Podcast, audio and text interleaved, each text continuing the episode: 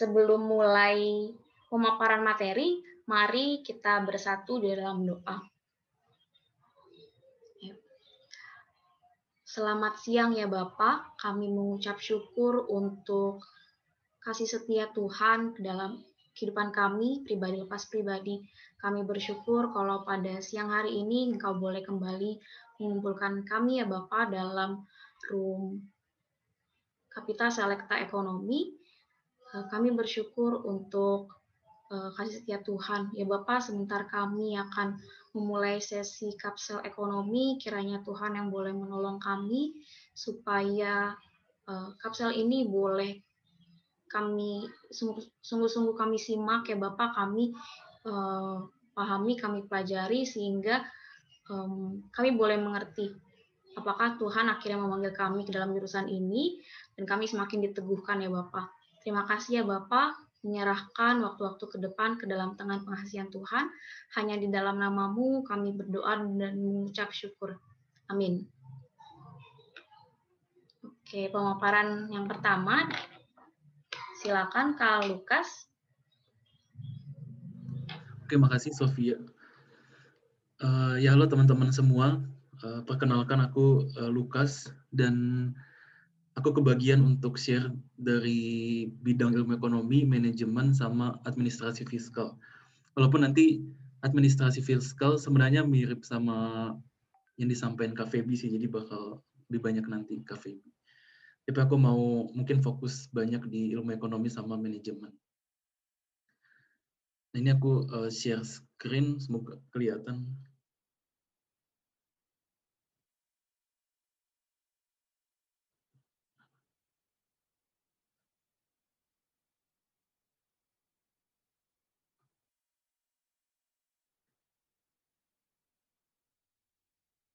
Kelihatan nggak, ya, Sofi?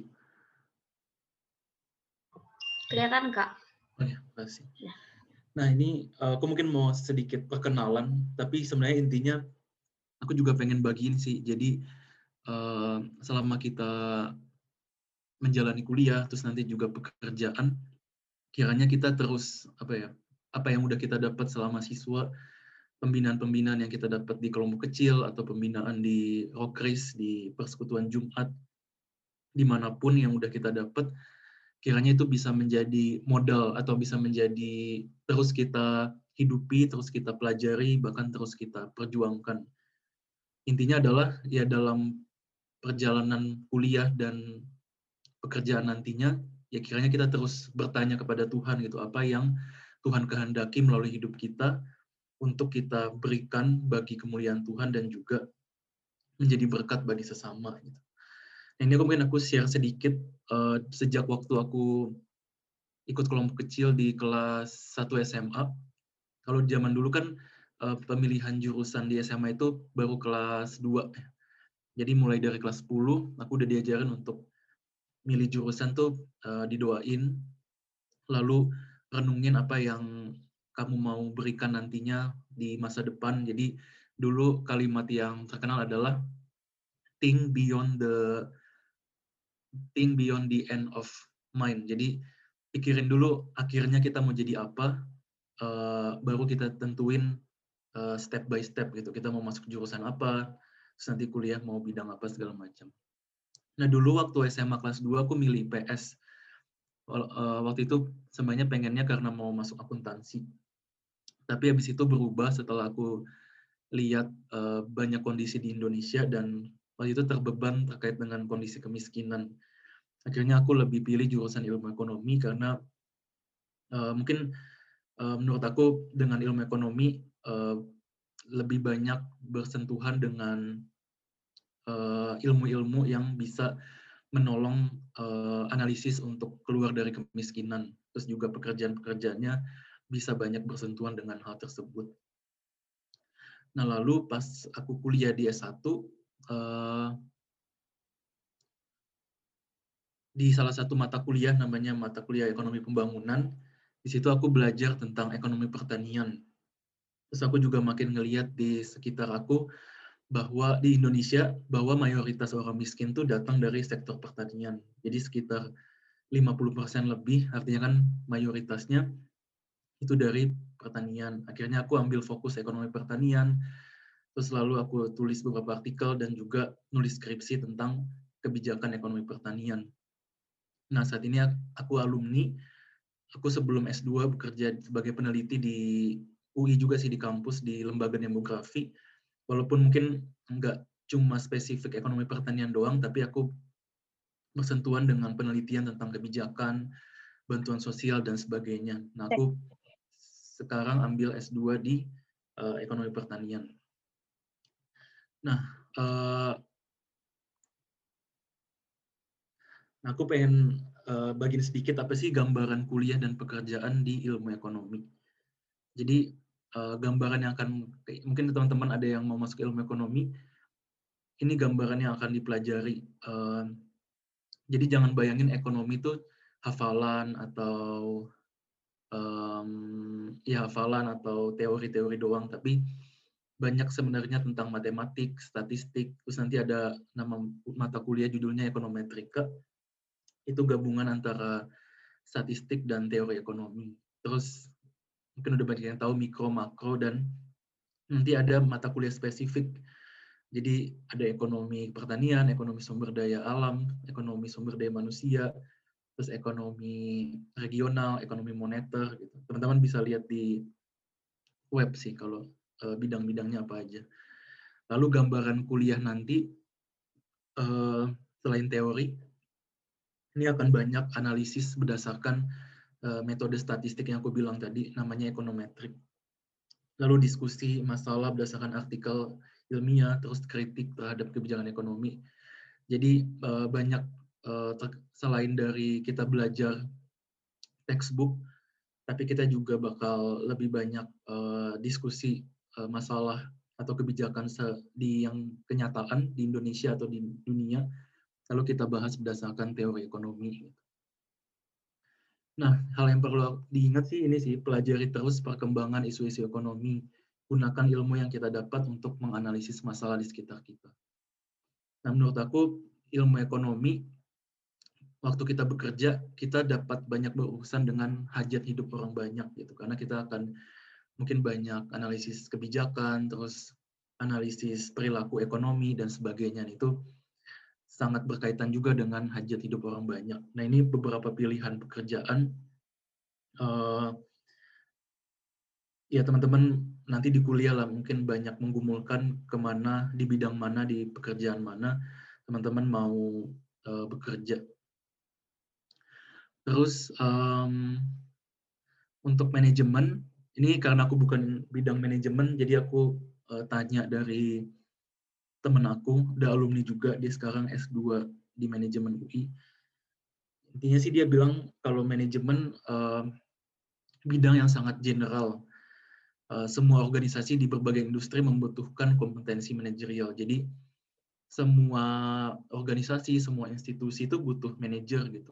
Bahkan yang paling sederhana deh kayak keluarga gitu. Keluarga itu kan butuh manajerial kan dari bapak kita, dari ibu kita gitu. Bagaimana mereka mengelola sumber daya yang mereka punya supaya keluarga tuh bisa hidup gitu kan. Atau mungkin teman-teman yang dulu pengurus Rokris uh, kayak aku pengalaman ya, misal dulu kan uh, S1 aku waktu tahun pertama sama tahun kedua tuh semuanya dapat basic ilmu manajemen gitu.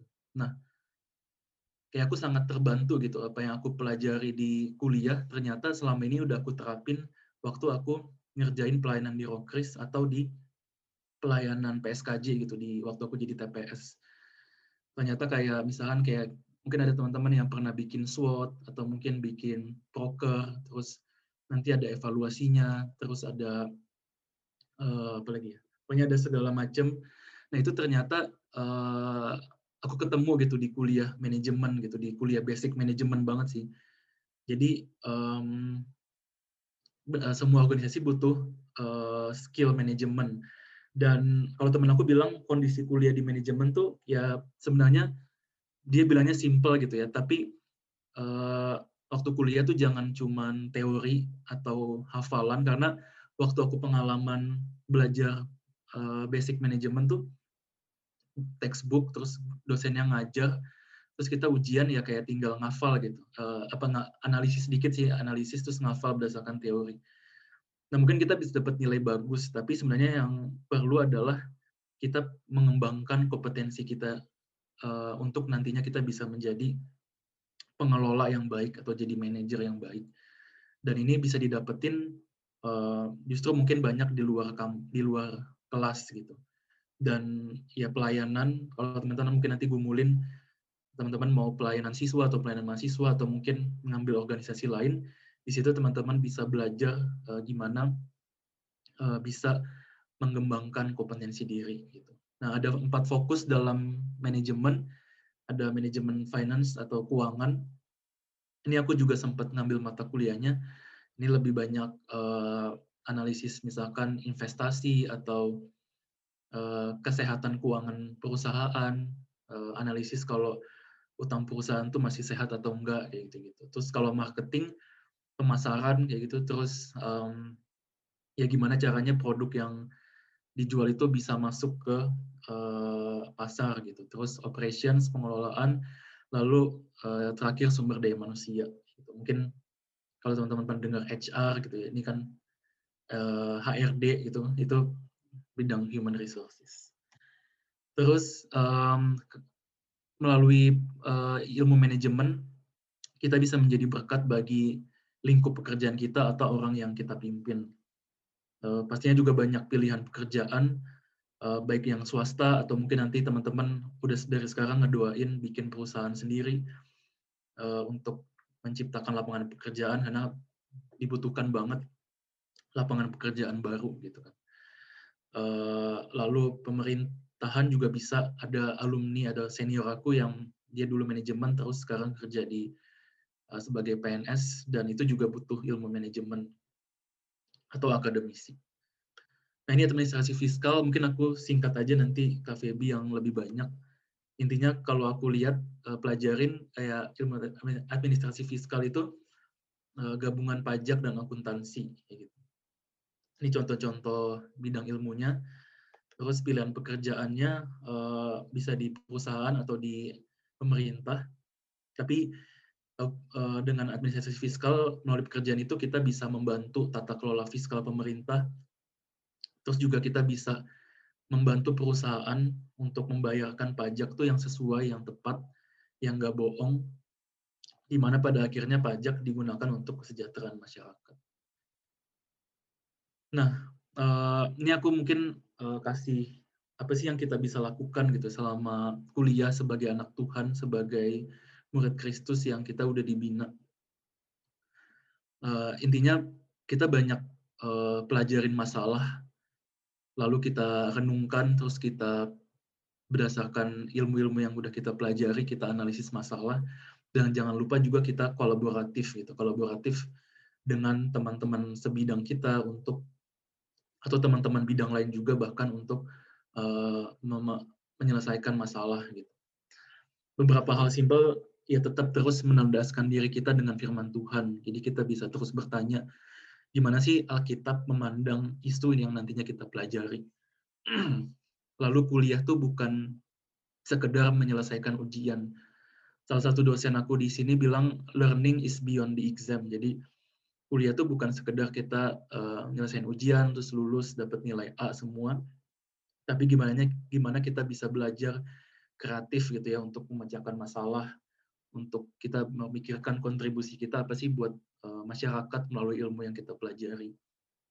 Lalu kita bisa belajar isu terkini untuk uh, itu juga bisa menolong kita untuk memikirkan panggilan hidup ke depannya. Jadi uh, mungkin teman-teman belum jelas gitu ya pekerjaan saat ini apa setelah lulus, tapi terus saja jalanin waktu kuliah dan belajar banyak isu supaya itu juga mungkin menolong teman-teman punya beban gitu ya, punya kerinduan teman-teman nanti pas udah bekerja mau menyelesaikan masalah di bidang apa. Terus juga jangan lupa untuk belajar kemampuan lainnya di luar kuliah, uh, bahasa Inggris, presentasi, komunikasi dan lain-lain, karena itu menolong banget di dunia kerja. Lalu uh, terakhir ini sih aku bilang tetap setia melayani gitu. Pelayanan melatih hati kita untuk melakukan kuliah dan pekerjaan bukan untuk semata-mata diri kita sendiri. Gitu. Jadi ya aku bersyukur sih sampai saat ini Tuhan gerakin terus untuk melayani. Jadi bahkan puji Tuhan di sekarang aku lagi di Swedia di salah satu kota namanya Uppsala. Ya Tuhan panggil aku juga untuk melayani di di kampus gitu ya, bikin persekutuan. Uh, yaitu membantu hati aku untuk terus uh, berpikir bahwa hidup ini bukan untuk diri sendiri gitu, tapi untuk kemuliaan Tuhan, untuk menjadi berkat bagi sesama. Dan termasuk kuliah yang akan kita ambil, dan pekerjaan kita nantinya itu semua untuk bukan untuk semata-mata diri kita sendiri. Nah ini aku uh, menut, uh, udah penutup, kayak mau ngasih contoh dua isu menarik yang mungkin teman-teman nanti pas kuliah bisa uh, coba gali lebih dalam atau dari sekarang. Jadi di yang pertama di ekonomi itu ada namanya behavioral economics atau ekonomi perilaku.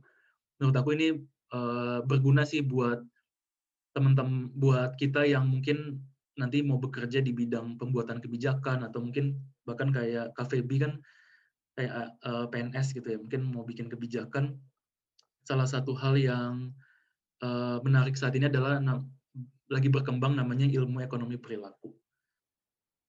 Nah ini aku coba kasih pertanyaan teman-teman nanti boleh jawab di chat. Uh, hmm, supaya enggak ini minta tolong Nail dong bacain bacain ininya pertanyaan.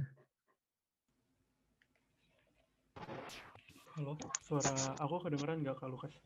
Kedengeran, kedengeran. Kedengeran Kak. Ekonomi perilaku. Bagaimana mendesain kebijakan yang tepat? Bayangkan Amerika Serikat sedang bersiap menghadapi wabah penyakit Asia yang tidak biasa yang diperkirakan akan membunuh 600 orang. Dua program alternatif untuk memerangi penyakit telah diusulkan. Asumsikan bahwa perkiraan ilmiah yang tepat dari konsekuensi program adalah sebagai berikut. Skenario 1, jika program A diterapkan, 2 orang, 200 orang akan diselamatkan.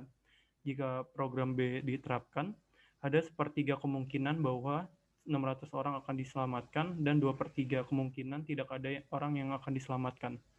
Oke, coba uh, baca lagi, teman-teman coba baca lagi, uh, paham nggak ya? Jadi intinya di Amerika ada wabah terus mengancam akan membunuh 200, 600 orang.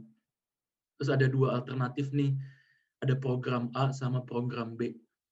Uh, terus di skenario satu ini, kalau uh, program A diterapkan, ada 200 orang yang akan diselamatkan kalau program B diterapkan, ada satu per tiga kemungkinan bahwa 600 orang diselamatkan dan dua per tiga kemungkinan tidak ada orang yang akan diselamatkan. Nah, kalau teman-teman jadi pembuat kebijakan, teman-teman akan milih program A atau program B. Uh, dipikirin dulu, jangan langsung ditulis di chat ya. Jadi kalau udah uh, punya jawabannya, di, dipilih dulu.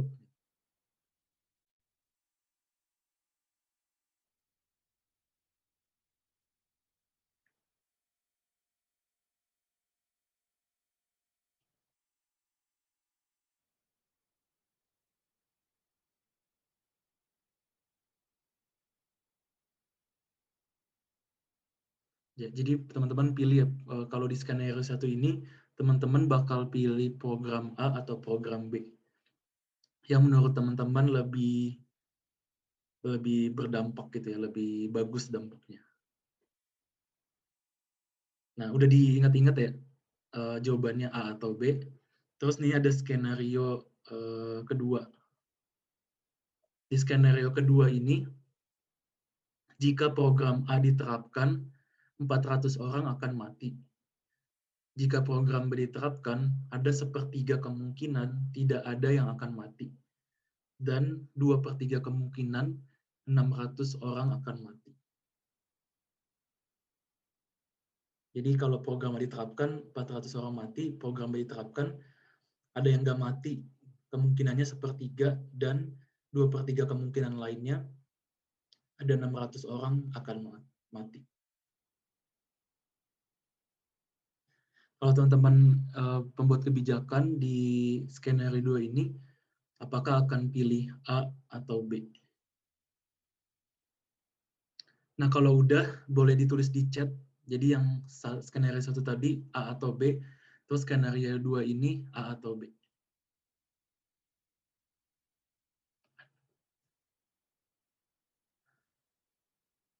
Oke, kalau udah uh, dijawab dulu aja.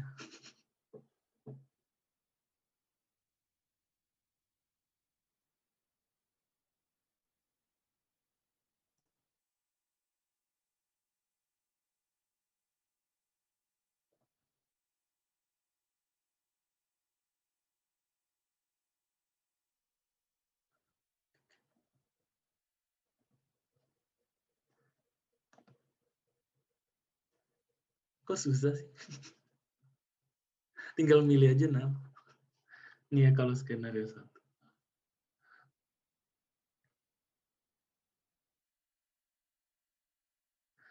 Belum ada yang jawab ya? Boleh ditulis aja di chat apa? Eh, kira-kira uh, aja nggak usah dipikirin serius banget. Yang A, oh dua-duanya A. Yang lain gimana? Ditulis ya kalau yang skenario satu milihnya apa, skenario dua milihnya apa.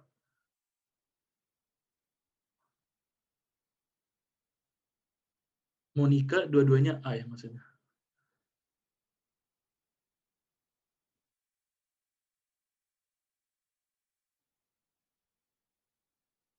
Yang lain gimana?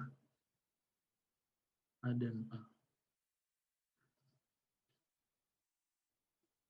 dua-duanya kayaknya jadi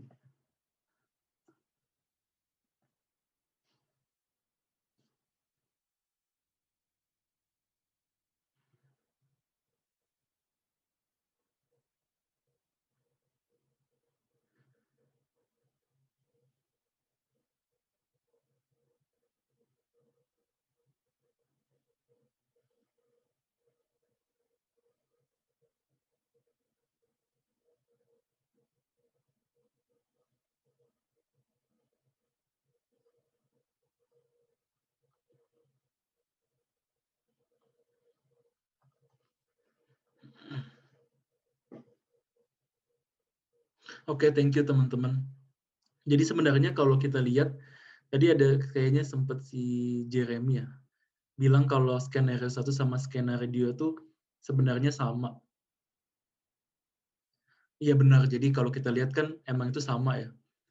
Skenario satu sama skenario dua, uh, ini kan program diterapkan 200 orang akan diselamatkan, yang skenario dua program diterapkan 400 orang akan mati, berarti kan sama aja 200 orang diselamatkan. Nah, yang B juga gitu, sepertiga dari 600 diselamatkan.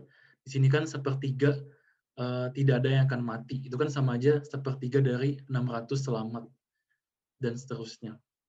Nah, tapi kalau teman-teman perhatiin juga, sebenarnya program A sama program B juga nggak beda gitu. Kayak program A ini 200 orang kan diselamatkan.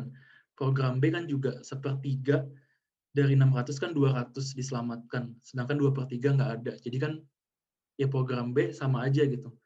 Cuma 200 orang doang yang akan diselamatkan.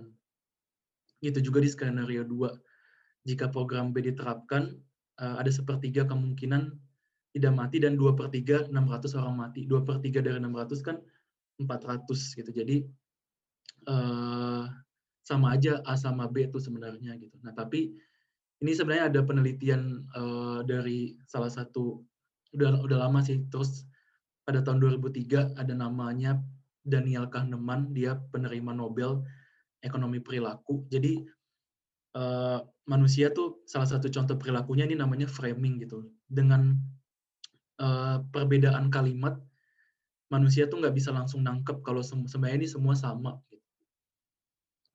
dan itu kalimat yang kita deskripsiin akan mempengaruhi uh, keputusan uh, seseorang gitu. Jadi sebagai pembuat kebijakan ya kita harus pinter gitu. Gimana kita mendeskripsikan kebijakan yang kita buat supaya ke perilaku manusia atau perilaku masyarakat yang kita harapkan tuh sesuai gitu. Contohnya misalkan terkait misalnya kebijakan masker gitu. Ada dua pilihan skenario gitu. Kita bisa bilang kalau kalian pakai masker uh, akan banyak orang yang akan sekian ribu orang yang akan mati gitu. Atau kalau kalian pakai masker akan ada seribu orang yang selamat. Nah kita mesti tahu tuh uh, psikologis orang Indonesia tuh lebih suka uh, deskripsi kematian atau deskripsi yang selamat.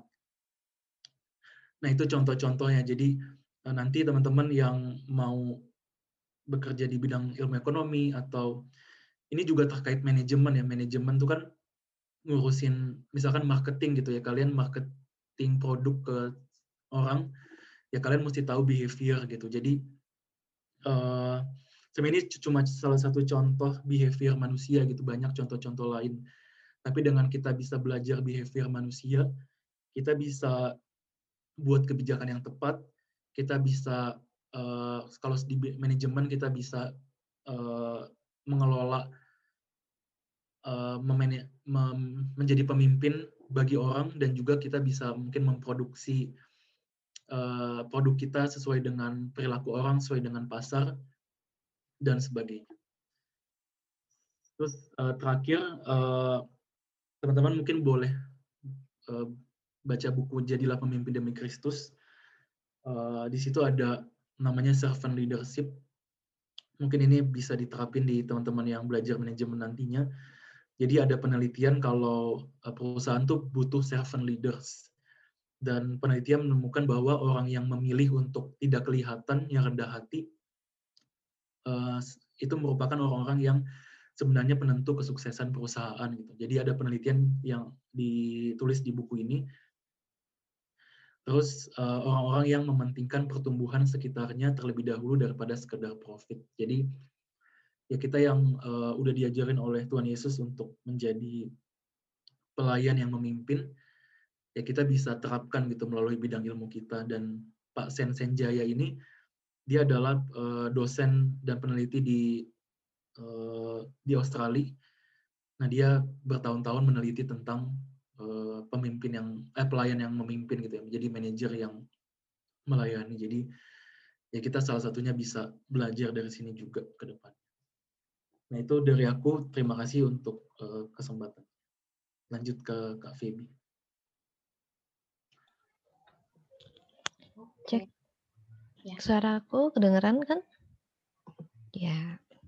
Hai Kak Lukas, apa kabar? Baik. Jam berapa di sana Kak? Jam 9 pagi. Bos, masih pagi. Iya teman-teman, perkenalkan nama aku Feby. Seperti yang Opi tadi udah kenalkan ya, aku sekarang seorang PNS, sudah tiga tahun di Direktorat Jenderal Pajak. Nah, 9 tahun yang lalu aku kuliah di PKN STAN, uh, jurusan D3 Akuntansi, dan sekarang uh, ditempatkan di KPP Pratama Kepanjen. Kalau yang nggak tahu, Kepanjen itu ada di Jawa ya, di Malang. Uh, dan jabatan sekarang adalah sebagai sekretaris. Nah, kenapa aku menyampaikan jabatanku sekarang karena berhubungan dengan nanti di akhir kok bisa kuliahnya akuntansi tapi jabatannya sekretaris gitu ya. Nah, selanjutnya Opi. Oh iya, teman-teman videoku ada di yang satunya ya, kamera oh, pakai kamera HP. Karena yang di laptop nggak bisa.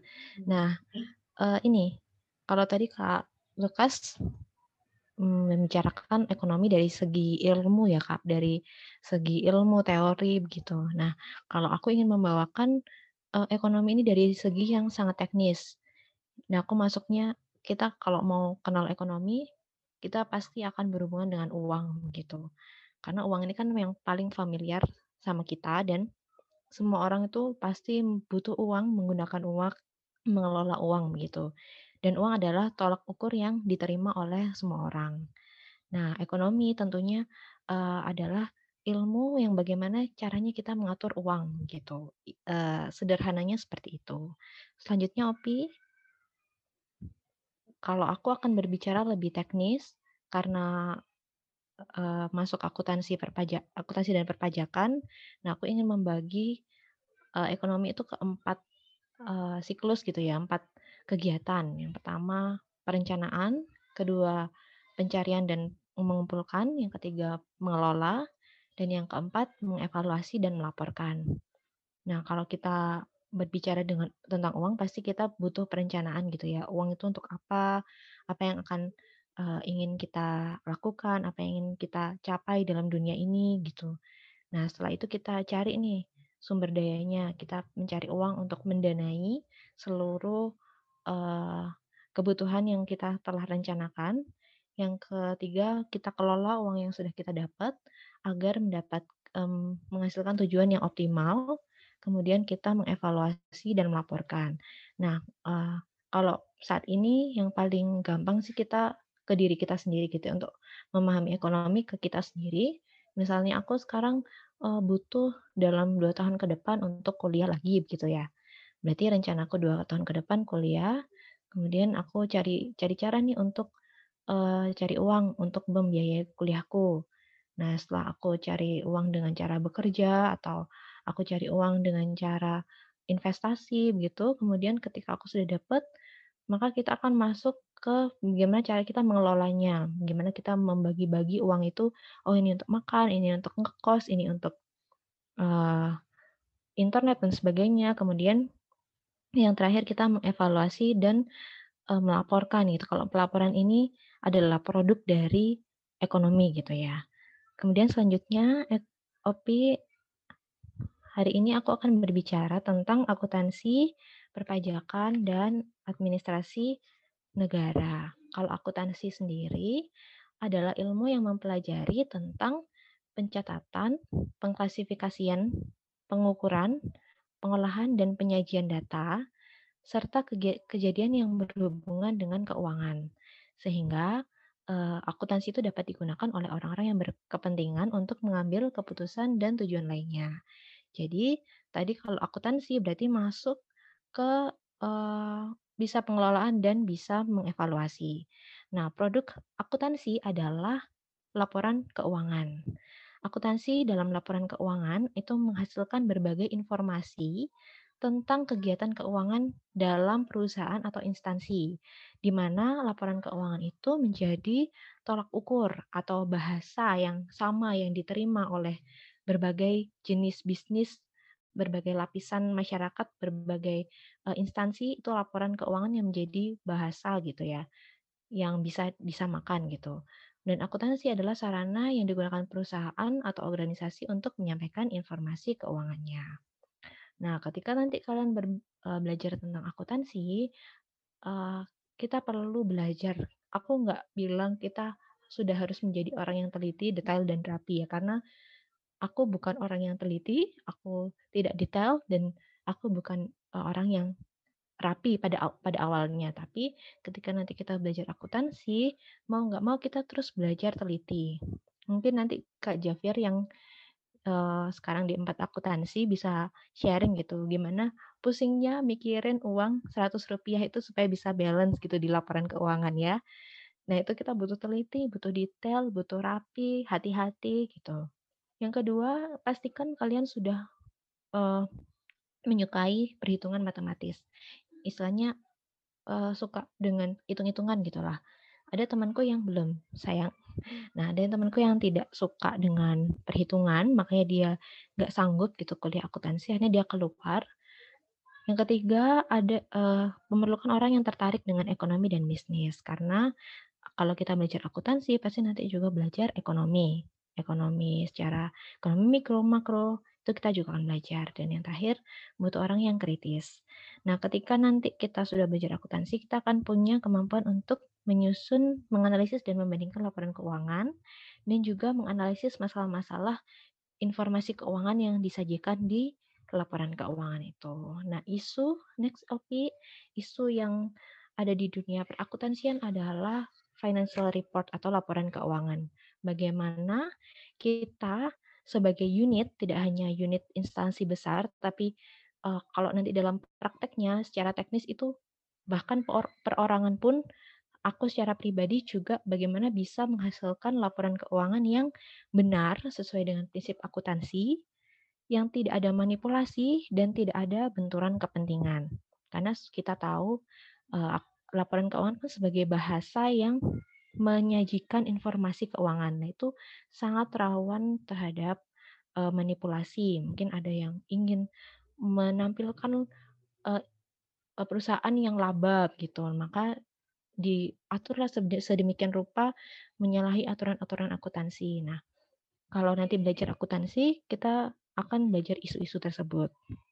Dan butuh orang-orang yang jujur dan berintegritas dalam akuntansi. Kebayang nggak kalau misalnya laporan keuangan itu yang menjadi bahasa, menjadi uh, sumber informasi itu dimanipulasi gitu ya, angka-angkanya ngawur semua, itu pasti akan ber uh, pasti akan menghasilkan dampak yang merugikan juga begitu. Nah, selanjutnya ke perpajakan. Perpajakan adalah bidang pendidikan vokasi yang menyiapkan kita untuk jadi ahli pajak. Pajak adalah pungutan wajib dari rakyat untuk negara. Nah, kamu akan mempelajari berbagai kewajiban dan hak wajib pajak, baik orang pribadi maupun uh, korporasi gitu ya, badan, seluruh jenis pajak pusat dan pajak daerah, termasuk berbagai ketentuan perpajakan. Nah, karena kenapa uh, sekarang banyak sekali yang membuka uh, jurusan pajak. Karena apa? Karena memang ilmu perpajakan itu sudah sangat dibutuhkan sekarang.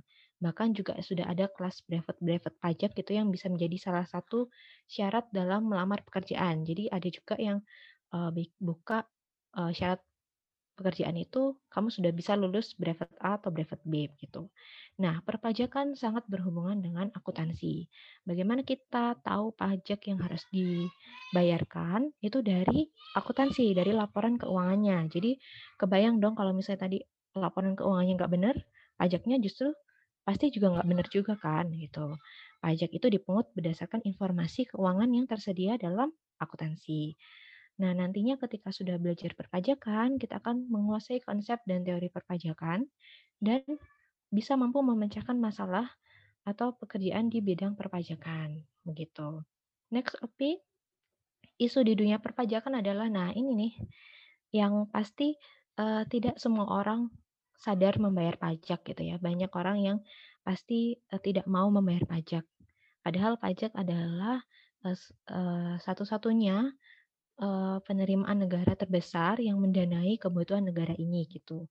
Nah, masih banyak orang karena aku bekerja di uh, kantor pajak, dan aku bisa melihat masih banyak orang yang nggak mau bayar pajak gitu. Meskipun uangnya sangat banyak, tapi melihat ah ngapain sih bayar pajak padahal nanti juga akan dikorupsi gitu sama orang sama pemerintah gitu. Nah isu-isu yang di dunia perpajakan yang sampai dengan saat ini tetap ada adalah orang-orang pasti menghindari membayar pajak, memanipulasi pembayaran pajak.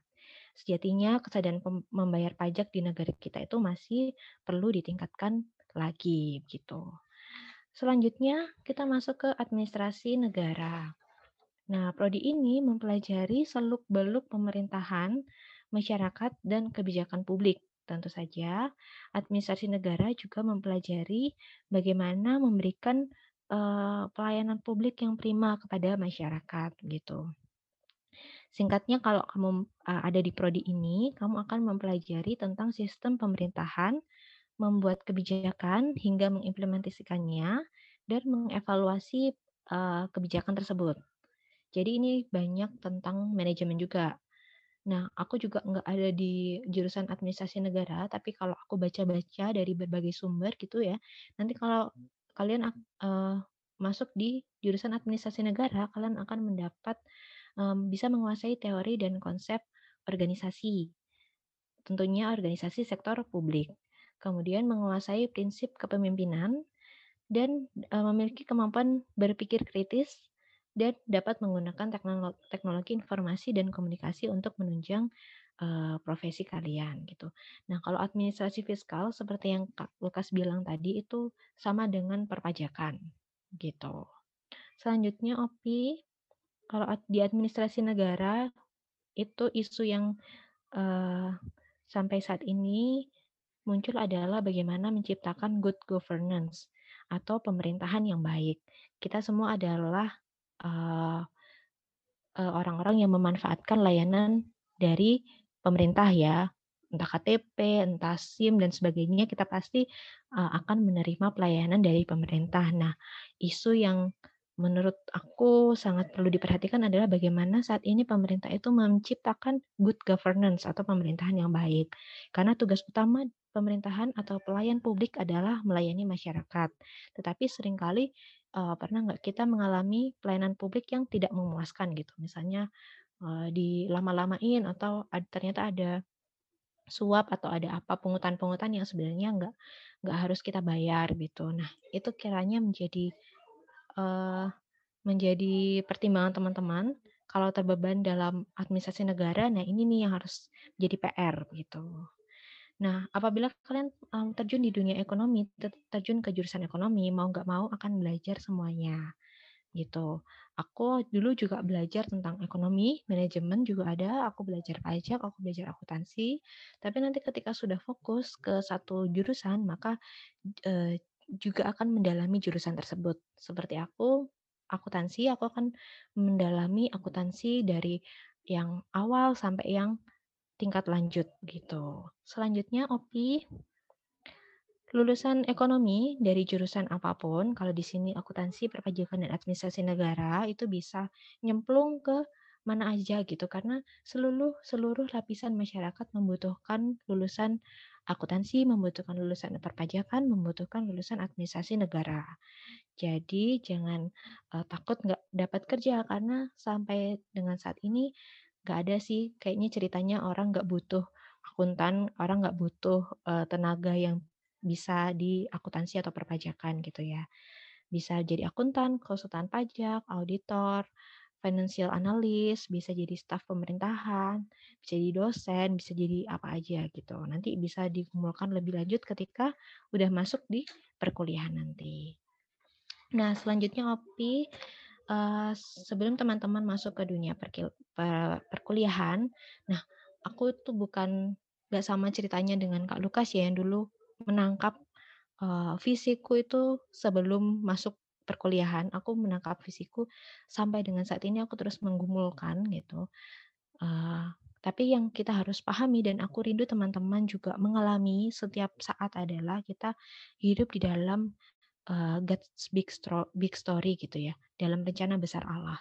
Rencana besar Allah itu nggak hanya lima tahun, tiga tahun, lima tahun ke depan, tapi sampai uh, kita pulang ke rumah Bapak pun Tuhan telah merencanakan hal yang baik tentunya buat kita. Nah, hidup kita sudah di, direncanakan dan diatur sedemikian rupa di dalam kedaulatannya. Nah, jika nanti teman-teman mengalami hal yang tidak sesuai dengan harapan teman-teman atau tidak sesuai dengan ekspektasi teman-teman, jangan sampai patah semangat karena kita tetap harus uh, mengerjakan itu dengan baik gitu, dengan bertanggung jawab. Kedua, percaya bahwa uh, kehidupan ini adalah proses gitu. Apakah aku aku berhenti belajar sampai dengan hari ini? Tentunya tidak mungkin awalnya kita nggak paham gitu sama seperti aku sekarang uh, sekedar sharing sedikit ya aku sekarang menjadi seorang sekretaris gitu di mana pekerjaan sekretaris hanya uh, nyanyikan surat gitu ya, nyanyikan surat, nyetempelin surat atau uh, mengatur rapat dan sebagainya. Apakah aku ngitung-ngitung akuntansi? Tentu tidak gitu. Setiap hari aku hanya duduk, ngangkatin telepon, uh, melayani pimpinanku, aku mengurusi tentang administrasi persuratan gitu. Tetapi apakah aku berhenti uh, belajar akuntansi? Tentu enggak gitu. Aku juga enggak akan tahu. Uh, aku juga tidak bisa mengetahui nanti tiga tahun lima tahun ke depan uh, aku pasti jadi apa. Tetapi kita bisa percaya bahwa ini adalah proses belajar, belajar, belajar. Nah, mungkin fase ini adalah fase aku belajar tentang soft skill mungkin ya. Bagaimana aku bisa berkomunikasi, bagaimana aku bisa menjadi manajer, belajar dari pimpinan-pimpinan gitu.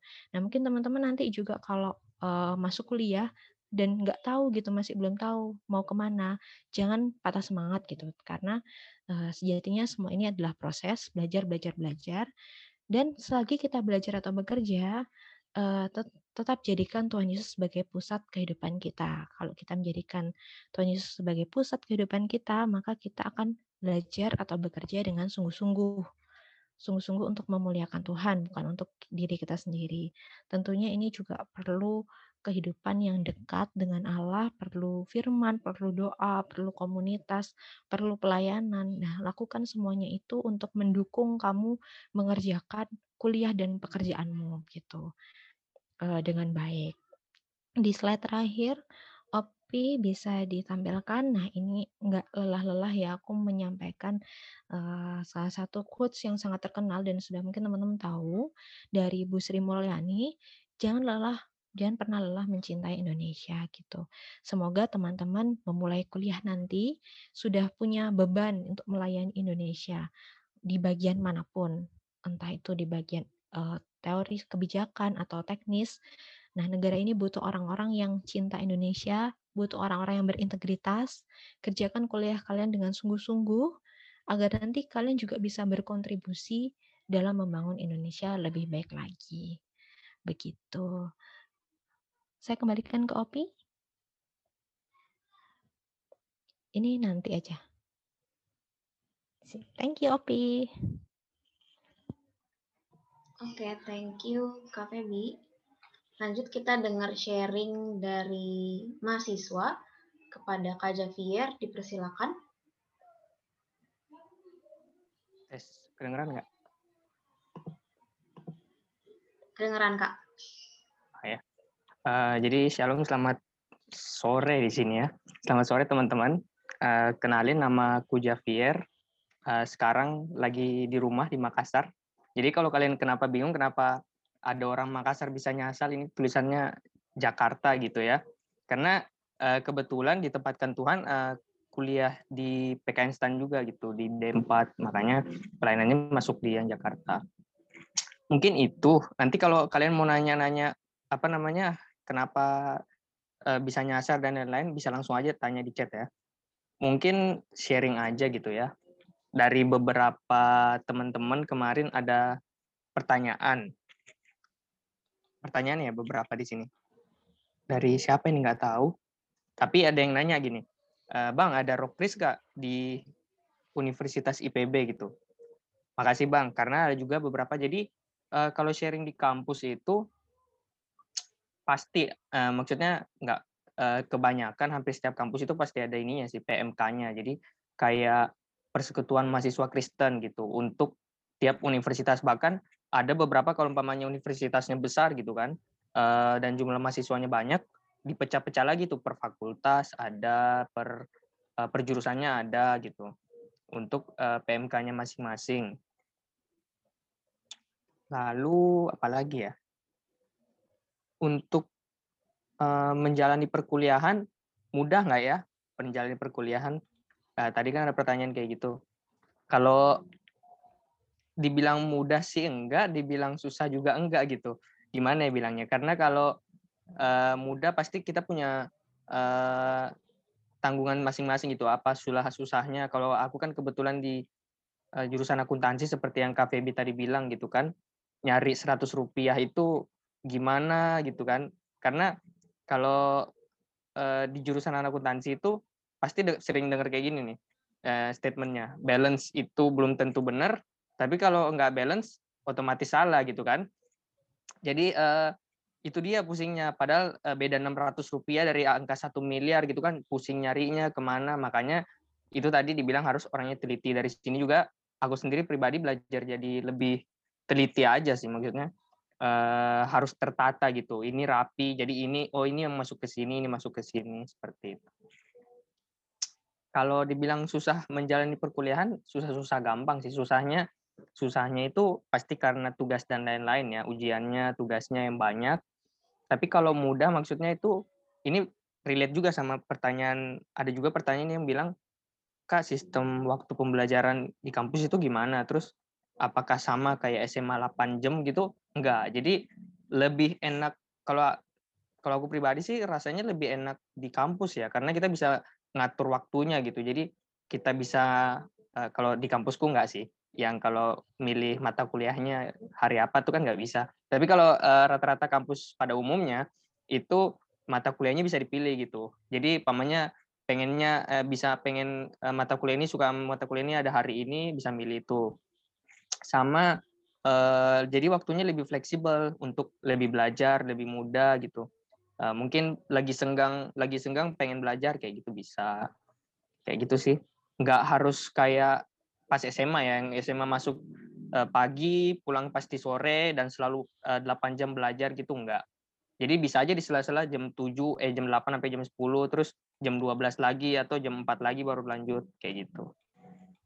Itu sih kalau Kak, kalau lingkungan pertemanannya di kampus biasanya gimana? Skill apa yang harus kita punya untuk kuliah? Kalau lingkungan pertemanan banyak sih, maksudnya jadinya uh, punya teman banyak kan dari beberapa jurusan.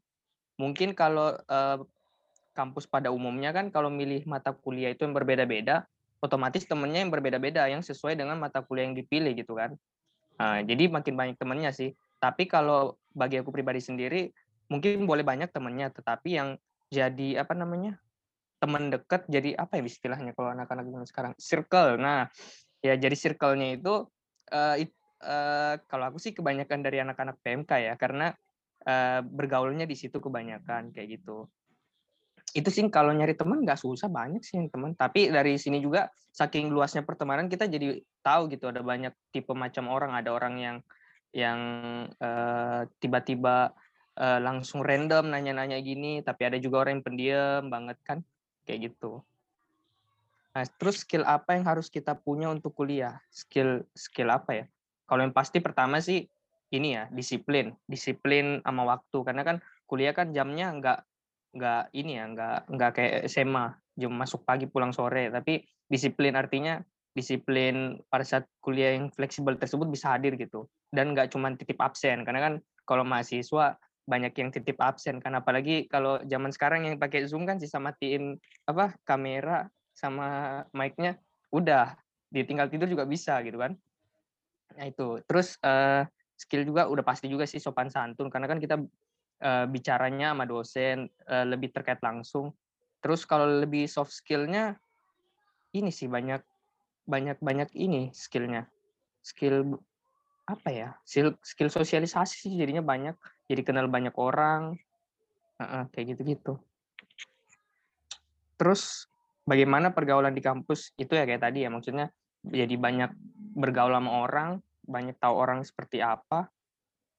Uh, cuman kalau pesan dari aku sih hati-hati pilih teman maksudnya pilih teman yang jadi circle kalian gitu. Karena saking banyaknya itu kalian jangan sampai uh, terjerumus gitu belajarnya kayak gimana sih kak? Itu tadi kayak eh, belajarnya bisa di sela-sela waktu. Jadi kan karena kan kuliahnya fleksibel ya. Kita bisa milih kapan. Kita juga berarti eh, belajarnya juga bisa kapan untuk bagi dalam eh, pelayanan juga kan bisa gitu. Kalau dari aku cara baginya ya selagi ada waktu kosong dikerjain dulu apa yang jadi tanggung jawab kita gitu. Umpamanya ada tugas ya dikerjain dulu gitu. Mungkin lebih lebih susah membangun niat ngerjain tugasnya itu sih sebenarnya daripada belajarnya. Niatnya itu dulu harus terkumpul, ya, teman-teman. Mungkin ada yang mau ditanyain terkait jurusan lagi atau sharing apa lagi ya? Mungkin dari Kak Sofia ada topik apa gitu? Oke, udah cukup itu kali ya Kak. Nanti kita lanjut. Kita abis ini ada sesi tanya jawab juga. Makasih Kak Javier pemaparannya.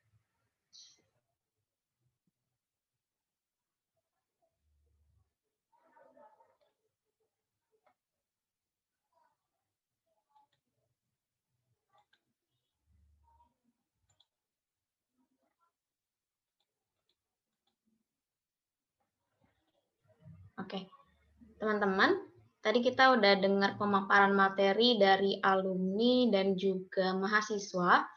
Nah, teman-teman sekarang boleh tanya jawab nih, bisa secara langsung atau dari chat. Jadi kalau secara langsung bisa nanti diinfoin di kolom uh, chat. Uh, nanti aku akan persilakan untuk teman-teman bisa nyalain mic dan langsung bertanya, atau teman-teman bisa langsung tulis pertanyaannya di grup chat gitu. Nah, sebelum ini sambil nunggu teman-teman mungkin ada yang lagi mikir-mikir nih nanya apa ya gitu-gitu.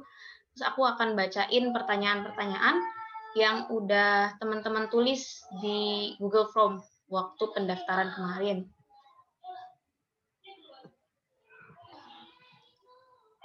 Ini pertanyaan pertama. Pertanyaannya, apa aja prospek kerja jurusan akuntansi? Aku dengar kalau jurusan akuntansi, akuntansi UI untuk tugas akhirnya bisa tugas akhirnya bisa pilih buat skripsi atau magang. Apakah benar? Ini minta tolong Kak Lukas untuk mungkin bisa jawab pertanyaannya Kak. Kalau prospek kerja akuntansi banyak sih. Uh, kalau di, di banyak anak akuntansi itu pilihan pertamanya pasti di KAP Big Four itu kalau teman-teman pernah dengar EY terus uh, apa sih namanya Deloitte dan lain-lain. Cuman tantangannya kerjanya bisa sampai subuh gitu. Tapi banyak yang bertahan atau yang atau di perusahaan-perusahaan lain juga butuh sih internal audit.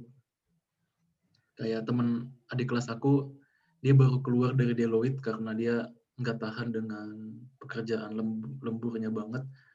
Akhirnya dia pindah ke Amarta. Kalau teman-teman tahu tuh Amarta kan perusahaan yang ngasih pinjaman ke ibu menengah ke bawah gitu itu cukup terkenal kan itu yang punya salah satu staf presiden jadi jadi internal auditor di situ gitu. jadi banyak sih kalau akuntansi benar kata Feby sih nggak akan pernah kehabisan lapangan gitu kalau yang tugas akhir iya benar jadi bisa skripsi atau magang kayak ada adik kelas aku yang dia skripsi tentang uh, perjalanan dinas gitu apa dia topiknya perjalanan dinas terus ada adik kelas yang lain tuh dia magangnya ada di ya gitu di KAP atau di perusahaan. Jadi uh, khususnya untuk uh, jurusan akun dan manajemen memang tugas akhirnya uh, banyak di encourage untuk bukan hanya skripsi gitu tapi ke magang.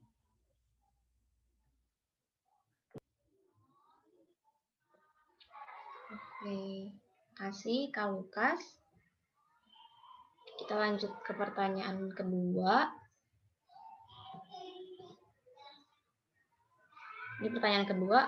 Uh, aku mau tahu terkait dunia akuntansi, kira-kira gimana sih Kak belajarnya sesulit yang dibicarakan orang-orang nggak? Ini mungkin bisa Kak Febi yang kasih yang jawab ya Kak. Oke, tadi udah dijawab Javier juga kalau akuntansi itu butuh uh, teliti, butuh orang yang sabar Kenapa sabar? Karena untuk mencari 100 rupiah itu nggak mudah. Kemudian banyak teori akuntansi yang dihafal gitu. Kalau kalian aku ada bukunya sampai sekarang itu buku akuntansi menengah aja itu bisa setebel setebel apa bantal gitu. nah itu uh, aku nggak bisa bilang sulit dan nggak bisa bilang gampang karena aku senang akuntansi, aku senang menghitung, aku senang mencari-cari nggak benernya itu di mana sih gitu. Nah, tapi pasti ada masa sulitnya ketika nggak nemu-nemu ini duit dari mana gitu, ini uh, rupiah ini dari mana itu pasti kita menemuinya gitu. Uh, gimana belajarnya? Bagi waktu yang jelas, bagi waktu untuk latihan, latihan, latihan. Tanpa kalian tahu latihan, tanpa uh, belajar terus, tanpa uh, kesabaran gitu, nggak bisa belajar akuntansi sih menurutku. Jadi latihan, latihan, latihan, terus latihan, latihan, latihan gitu.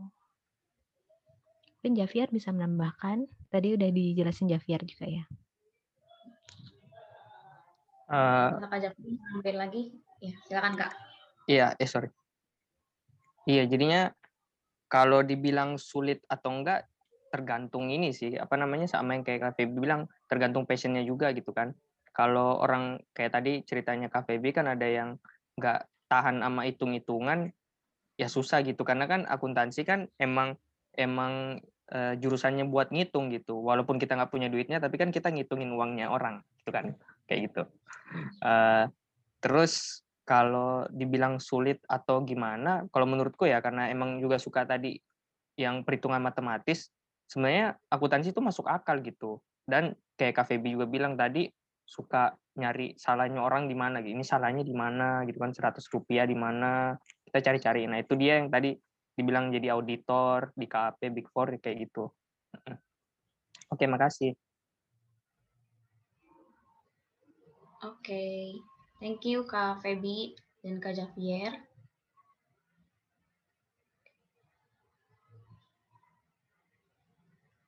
Oke, ini pertanyaan ketiga hampir sama sih ya. Apa aja sih Kak suka duka jurusan akuntansi?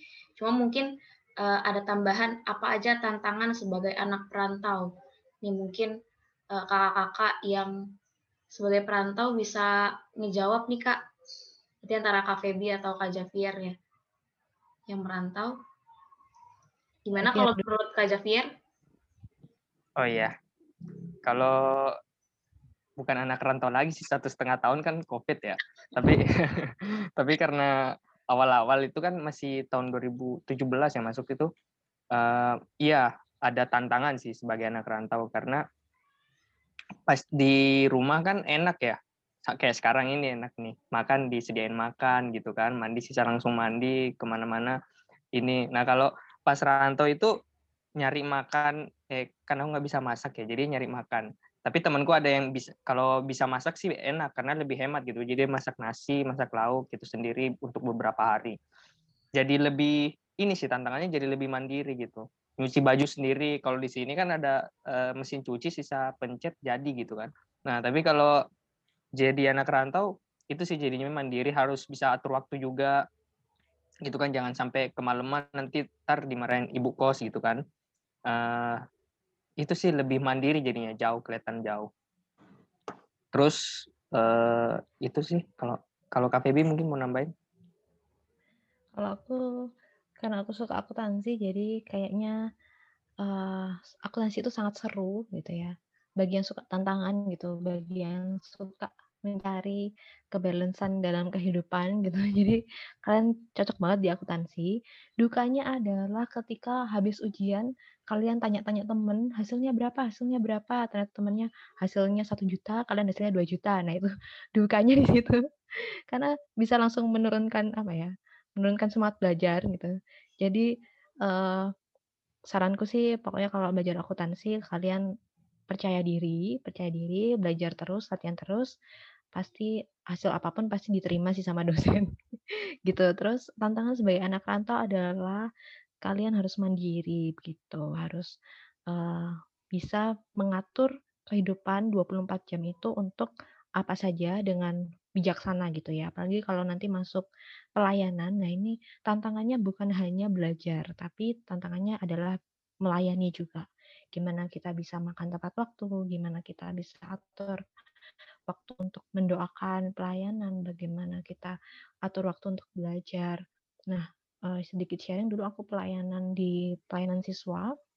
Aku ingat banget waktu itu uh, pasti ada tantangan besok ujian tapi harinya harus pelayanan di Jakarta Timur gitu, harus pelayanan di Jakarta mana gitu yang uh, dan itu jauh gitu dari Bintaro. Nah, tantangannya yaitu bagaimana kita tetap beriman melaksanakan uh, pelayanan dan uh, kuliah kita dengan baik.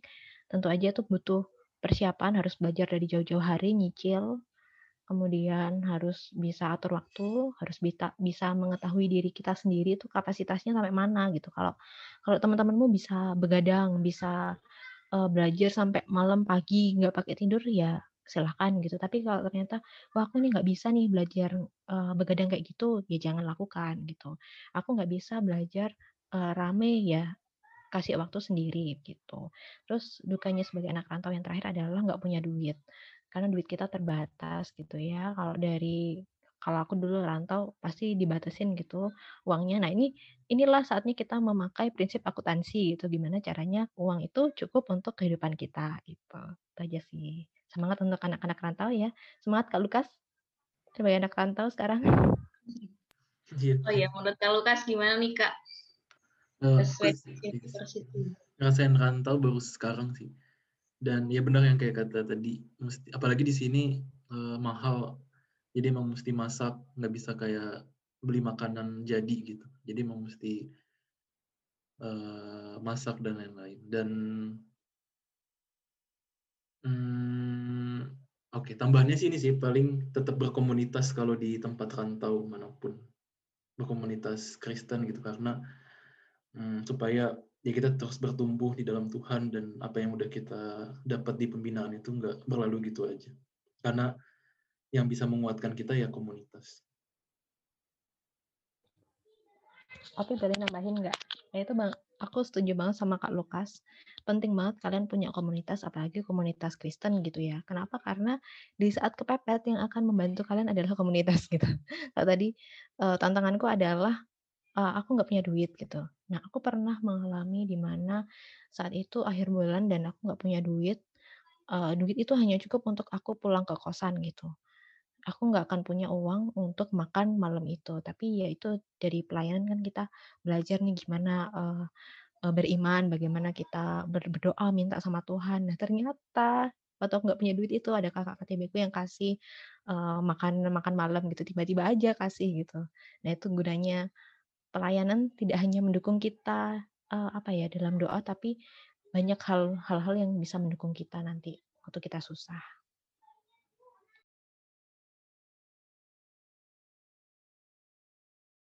Oke, jadi begitu ya teman-teman, tantangan sebagai anak perantau. Aku belum pernah merantau sih, puji Tuhan. Ya, tapi nggak tahu nanti. Oke, lanjut pertanyaan selanjutnya. Ini um, cara membagi waktu kegiatan di kuliah baik pelayanan dan organisasi atau lomba-lomba yang diikuti selama perkuliahan agar bisa berjalan dengan baik. Kalau menurut Kak Lukas, tips membagi waktunya ini gimana nih Kak? Ada tips-tips tertentu? Hmm. Oke, okay. paling kalau aku mau kasih uh, sarannya sih intinya prioritas kan. Jadi kita tahu yang mana perlu diutamakan dulu. Pastinya kuliah.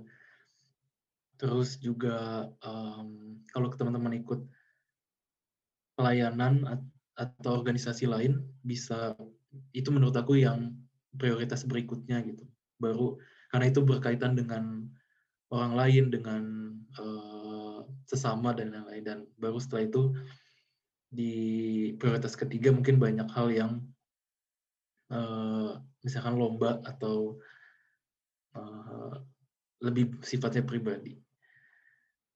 Kalau dulu sih kalau boleh sharing aja ya kalau aku dulu banyaknya sebenarnya kuliah dan pelayanan di PSKJ gitu karena itu waktunya udah cukup menyita jadi aku kerjain dua hal itu aja gitu. Jadi ya bagi waktunya ya ada kalanya aku nyusun waktu gitu buat tiap minggu kalau lagi padat banget ya itu aku susun uh, hari ini mau ngerjain apa terus selasa ngapain rabu ngapain gitu tapi kalau nggak padat-padat banget biasanya sih aku ya udah di dalam pikiran aja gitu hari ini mau ngapain terus besok ngapain Nah kalau lomba, uh, aku paling dulu ikut lombanya tuh uh, lomba ini sih nulis pribadi. Jadi ya pakai waktu-waktu luang, waktu sendiri aja. Jadi nulis sendiri terus pernah juga ngirim artikel. Jadi uh, memakai waktu-waktu luang untuk ngerjain hal-hal itu sih. Mungkin yang lain. Uh, Kak Feby mungkin ada mau nambahin Kak? Setuju. Setuju. Sama. Sama ya. Dari Kak Javier? Aman-aman. Aman. Oke. Okay.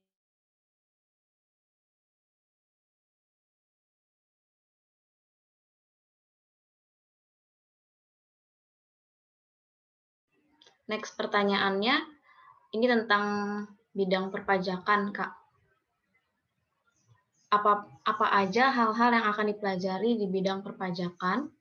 Sini ada pertanyaan tentang persekutuan Kristen. Tadi kan udah uh, sedikit dijelasin sama Kak Javier.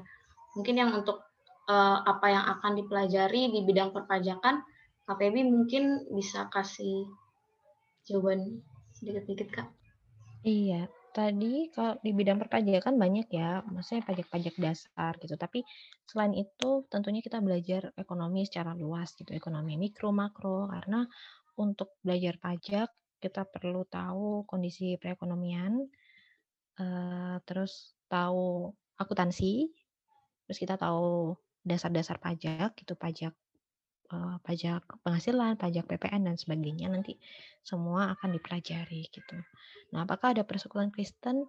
Kebetulan aku di Malang ya teman-teman, uh, jangan khawatir di Malang juga ada perkantas juga ada lembaga pelayanan lainnya dan di Brawijaya pun juga ada persekutuan. Jadi ketika nanti kalian masuk di Brawijaya pasti akan ada kakak-kakak persekutuan yang menerima kalian gitu.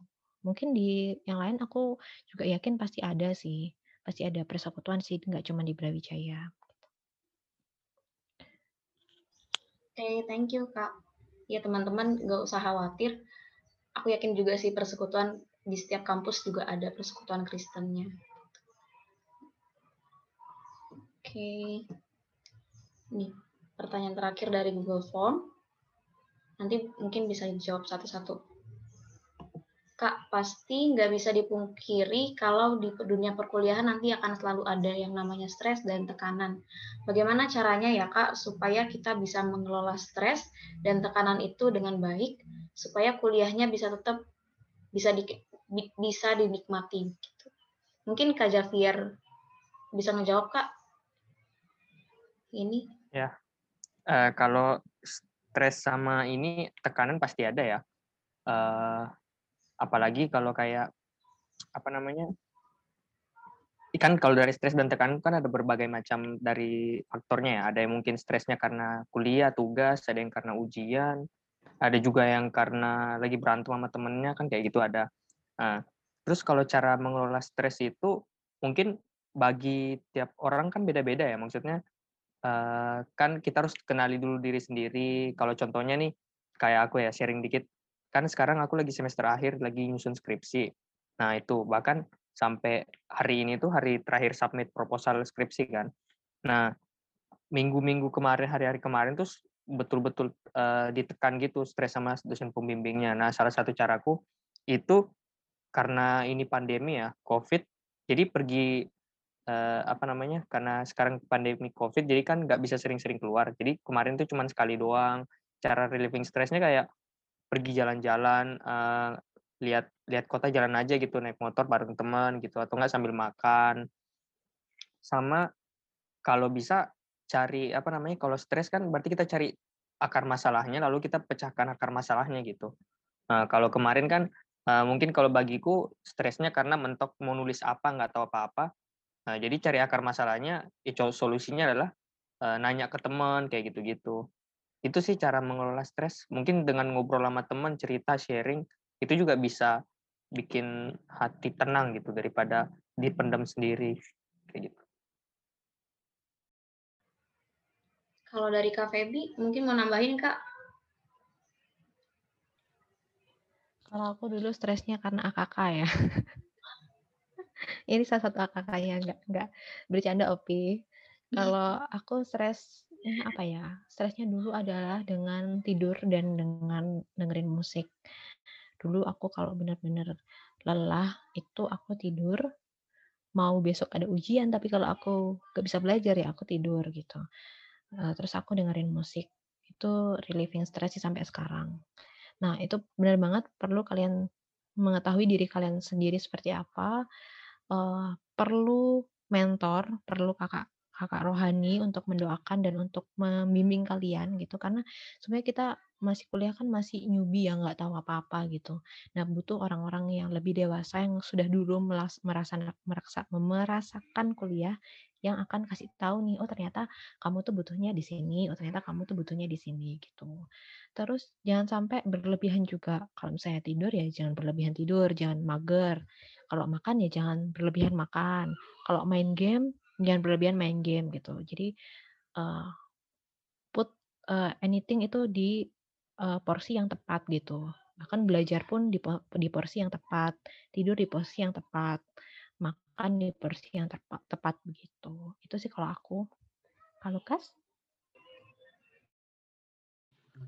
Kalau aku uh, mungkin yang aku alamin sekarang ya dulu waktu awal-awal datang ke sini banyak ngalamin stres tekanannya karena culture shock gitu ya apa shock karena uh, ketemu hal baru dan ngelihat kehidupan di sini jadi dulu ya, ya sampai sekarang juga sih aku lakuin adalah pertama sih pastinya berdoa ke Tuhan baca kitab saat teduh gitu kayak itu dasar banget sih uh, mungkin kelise tapi emang itu yang paling menolong aku sih saat teduh dan doa. Jadi dalam doa benar-benar jujur gitu apa sih yang lagi dirasain? Apa sih kenapa bisa punya perasaan ini punya stres ini? Jadi benar-benar diomongin ke Tuhan dan aku nikmatin juga sih kayak saat teduh tuh uh, entah gimana bisa pas aja gitu dengan kondisi di minggu itu di hari itu gitu. Dan banyak jawaban-jawaban doa yang didapat di saat teduh itu sih yang pertama dan itu benar-benar nolong. Dan yang kedua balik lagi sih komunitas. Jadi uh, sebenarnya sih salah satu yang buat bikin aku stres di sini adalah uh, ternyata komunitas Kristen di sini nggak sebaik di Indonesia gitu. Jadi uh, nggak bisa gitu kita dengan mudah nemuin kelompok kecil atau orang-orang uh, Kristen yang benar-benar hmm, mengasihi Tuhan gitu. Jadi kita bisa punya visi yang sama gitu. Itu salah satu yang bikin aku stres dulu sampai sekarang juga sih. Uh, jadi yang aku lakuin adalah uh, sharing ke teman yang lain yang eh, yang di Indonesia gitu via Zoom. Bersyukurnya lagi zaman pandemi gini jadi uh, orang-orang tuh semua bisa melek teknologi gitu ya, bisa nge-zoom, bisa apa segala macam. Jadi bisa terbantu gitu dan bersyukur juga gitu dengan bisa tetap ikut ibadah di Indonesia. Uh, ibadah perkantas atau ibadah gereja gitu. Karena di sini ngerasain banget sih gerejanya udah turun gitu. Jadi pokoknya nggak sehangat di Indonesia dan membakar di Indonesia gitu. Terus uh, jadi uh, intinya sih yang kedua tetap komunitas gitu. Nanti di mana pun kalian kuliah jangan pernah tinggalin komunitas Kristen gitu. Karena uh, yang paling bisa menghibur yang paling bisa menolong kita tetap setia yang bisa ngasih pandangan-pandangan yang bagus tuh orang yang udah cinta Tuhan, udah yang mengenal Tuhan gitu. Kayak aku ngalamin juga sih bersyukur bisa jadi berkat gitu ke teman-teman aku yang muslim di sini terus beberapa teman dari negara lain yang muslim juga atau yang ateis gitu. Misalkan mereka punya problem uh, yang mereka bisa menjadikan aku sebagai uh, pendengar gitu. Aku menjadi pendengar gitu buat mereka dan itu aku belajar dari mana ya? Belajar dari dulu di pelayanan siswa gitu. Uh, itu hal biasa yang aku lakuin gitu ke siswa atau ke teman-teman lain. Jadi um, dan itu akhirnya bisa jadi berkat sekarang gitu. Dan ya makanya pas kuliah tetap terus saja uh, mau teman-teman mungkin nanti organisasi apa gitu tetap punya kelompok kecil punya tetap pelayanan supaya dilingkari dengan orang-orang yang mengasihi Tuhan. Jadi intinya kalau aku sih kalau stres dan tertekan caranya adalah berdoa ke Tuhan dan sharing ke orang yang tepat ke komunitas. Oke, terima kasih kakak-kakak atas jawabannya. Nah, ini teman-teman uh, mungkin ada yang mau nanya secara langsung yang masih belum jelas nih dari pemaparan uh, para narasumber teman-teman boleh uh, tulis di kolom chat atau mau ngomong langsung dengan open mic juga nggak apa-apa. Boleh teman-teman. Nanti saat bertanya boleh sebutkan nama dan asal sekolah ya.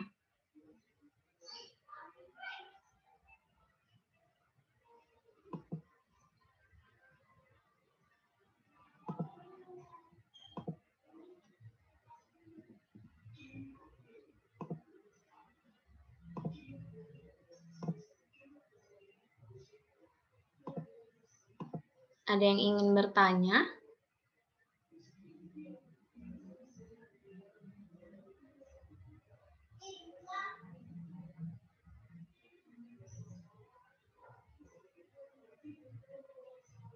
Atau pemaparan dari kakak-kakak tadi udah jelas banget nih. Teman-teman semakin yakin untuk ambil jurusan ekonomi ini. Atau masih ada yang ingin ditanyakan? Kenapa kalau kan? Yang mau sharing juga boleh. Oh iya, yang mau sharing juga boleh.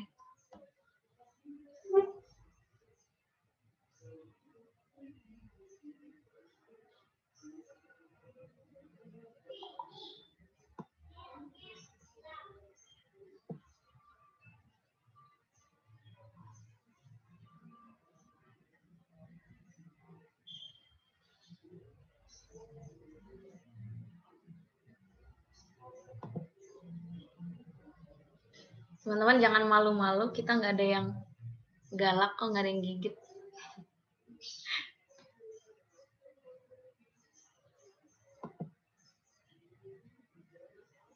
Bisa sharing juga yang didapat atau ya oke. Okay. Rahel mau tanya, mau langsung atau dari chat deh?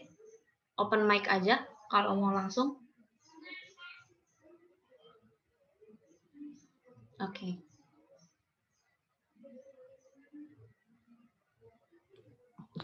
Kayaknya lagi ngabuburit ya ini ya. Udah cari buka puasa. lagi berburu takjil.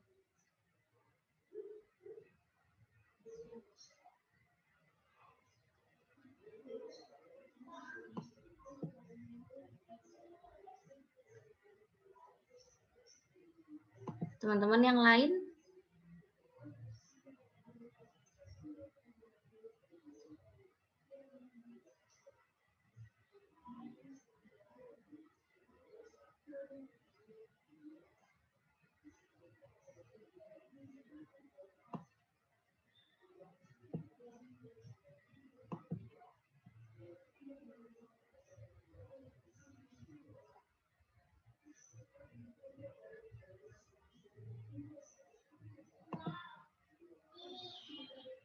Kak Javier, sekarang jam berapa Kak di sana Kak? Jam 4. Iya, 4. Eh, jam 4 ya. Beda, kan beda sejam.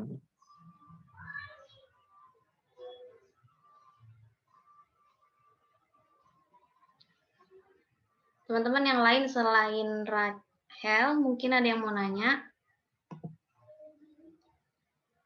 Eca, Cecil,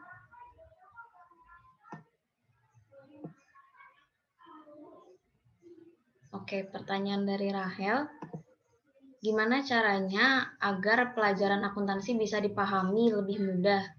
Jujur aku jurusan IPS, tapi lemah di pelajaran ekonomi, dan malah lebih asik ke pelajaran sebelah IPA.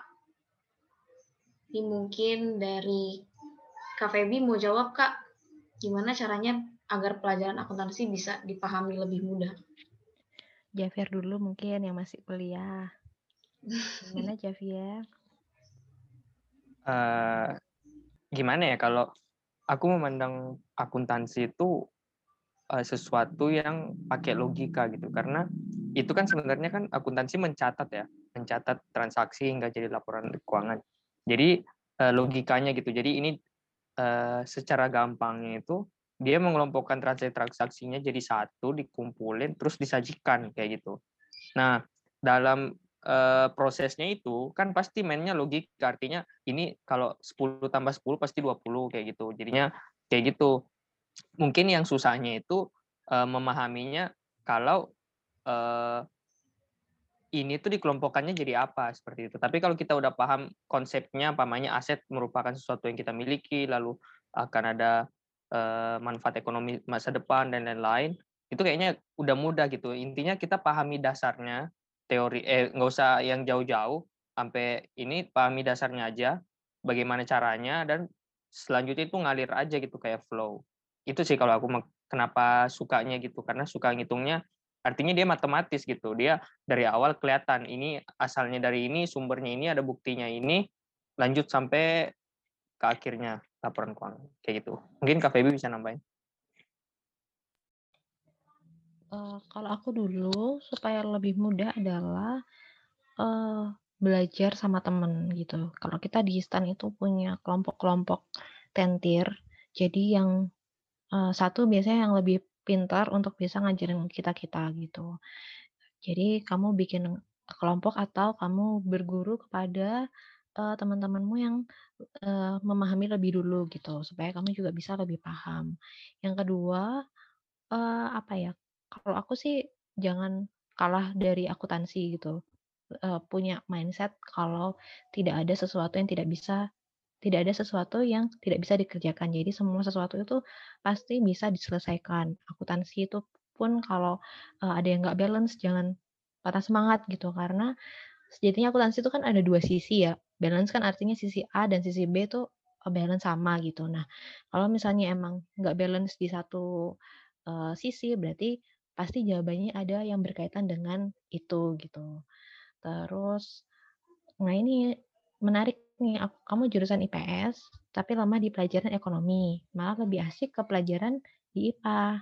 Nah, ini bisa jadi salah satu tanda nih sebenarnya uh, kamu bisa menggumulkan lagi apakah kamu memang uh, mau lanjut di akuntansi atau enggak gitu. Karena sebenarnya kalau kita melakukan sesuatu tanpa kesukaan ya, tanpa semangat itu pun juga akan berat gitu. Nah mungkin kamu bisa cari tahu nih apa sih yang kamu suka dari yang IPA tadi, uh, bisa nggak yang kamu suka di sana itu kamu aplikasikan misalnya kamu suka IPA karena sukanya bikin mind map atau suka hal-hal yang apa di IPA gitu.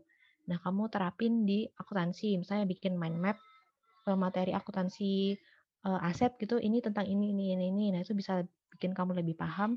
Nah, tapi kalau ternyata setelah kamu jalani, ternyata kamu benar-benar nggak cocok di akuntansi, ya menurutku uh, mari digumulkan lagi gitu memang Tuhan minta kamu di akuntansi atau enggak gitu. Tapi aku yakin sih uh, semua soal itu pasti bisa dikerjakan gitu. Jadi tetap semangat.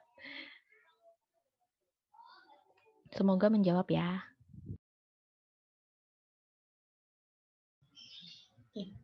Dari Kak Lukas ada mau tambahin, Kak?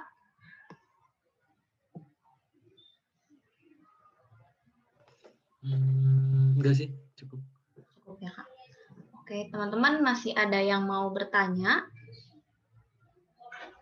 Kalau udah nggak ada yang mau tanya, aku mau minta masing-masing dari kakak-kakak narasumber untuk ada pertanyaan, Pi?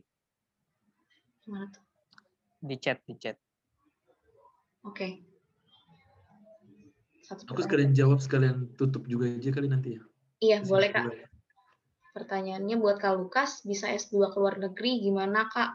Itu play sendiri atau gimana? Dan kalau misalnya mau kuliah S2 di luar, itu harus banyak pengalaman dulu atau kerja dulu dan ada ujian masuknya dulu atau gimana? Boleh mungkin Kak Lukas sekalian kesimpulan juga Kak. Hmm. Nah kalau aku sekarang bersyukur dapat S2-nya itu uh, pakai beasiswa LPDP kalau tahu yang punyanya Kementerian Keuangan. Terus dulu kalau apply, uh, ya pertama aku apply beasiswanya dulu, terus di beasiswa itu kan mesti milih kampus. Nah aku pilih kampus yang sekarang, jadi aku apply kampus uh, yang aku sekarang lagi kuliah, dan uh, ujiannya uh, kalau kampus aku waktu itu ya dia menilainya berdasarkan ini sih berdasarkan transkrip kita berdasarkan uh, ya lebih ke situ gitu. Uh, ada kampus yang mungkin juga minta uh, essay motivation letter atau kenapa kita ngambil S2 segala macam itu uh, ada kampus yang menilai itu terus ada juga kampus. Oh ya terus juga kita pastinya uh, diminta tes bahasa Inggris. Kalau nggak IELTS TOEFL itu mesti memenuhi syarat tertentu. Terus kalau di kayak misalkan kalau mau di Amerika gitu ada nama tesnya GRE Ayo coba searching aja tuh GR itu kayak tes IQ versi internasional gitu lah, matematik, bahasa, terus bikin esai gitu, tapi bahasa Inggris. Nah kalau oh ya mau kuliah S2 punya pengalaman uh, baiknya iya sih, jadi supaya nanti relate gitu. Nanti aku jawab lagi, ini udah tinggal satu menit. Intinya uh, teman-teman terus setia uh, pada firman Tuhan, doa, komunitas, dan itu menolong kita untuk terus uh, mengerjakan panggilan hidup yang sesuai dengan kehendak Tuhan. Jadi terus saja tanya ke Tuhan apa yang Tuhan mau dalam hidup kita. Jangan cuma karena apa kata orang, jangan cuma mungkin menurut kita itu yang definisi sukses atau prestis segala macam, tapi terus tanya apa yang mau Tuhan lakukan melalui hidup kita. Thank you.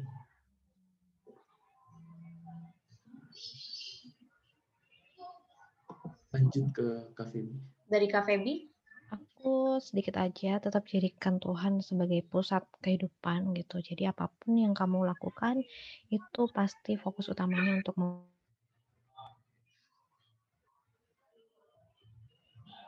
nggak? Boleh boleh masuk lagi aja. jadi kenapa?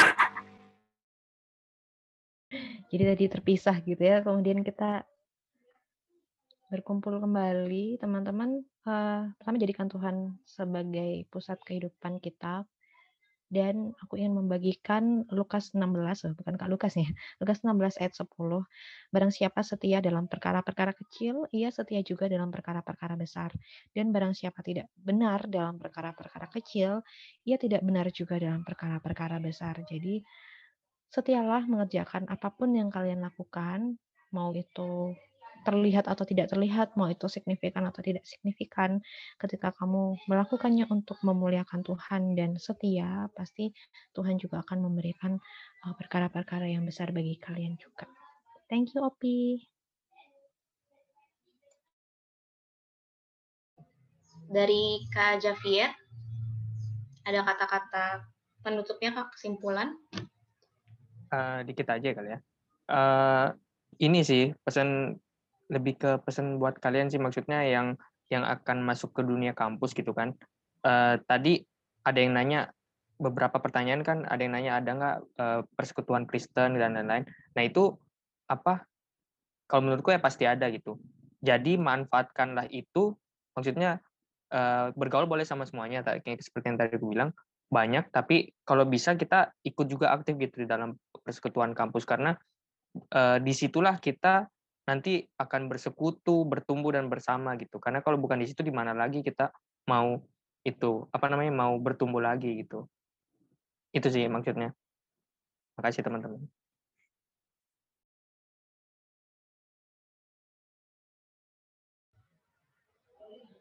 Oke. Terima kasih teman-teman dan juga kakak-kakak narasumber. Terima kasih teman-teman yang udah mau join, udah mau ikutin sesi Kapsel uh, Ekonomi hari ini. Uh, untuk menutup sesi kita, aku meminta dengan kasih Kak Febi untuk menutup dalam doa. Oke, mari kita bersatu di dalam doa. Tuhan, kami bersyukur karena Tuhan sangat mengasihi kami. Kami juga boleh diperlengkapi melalui KPU ini. Kami bersyukur hari ini kami boleh mengikuti kapsel.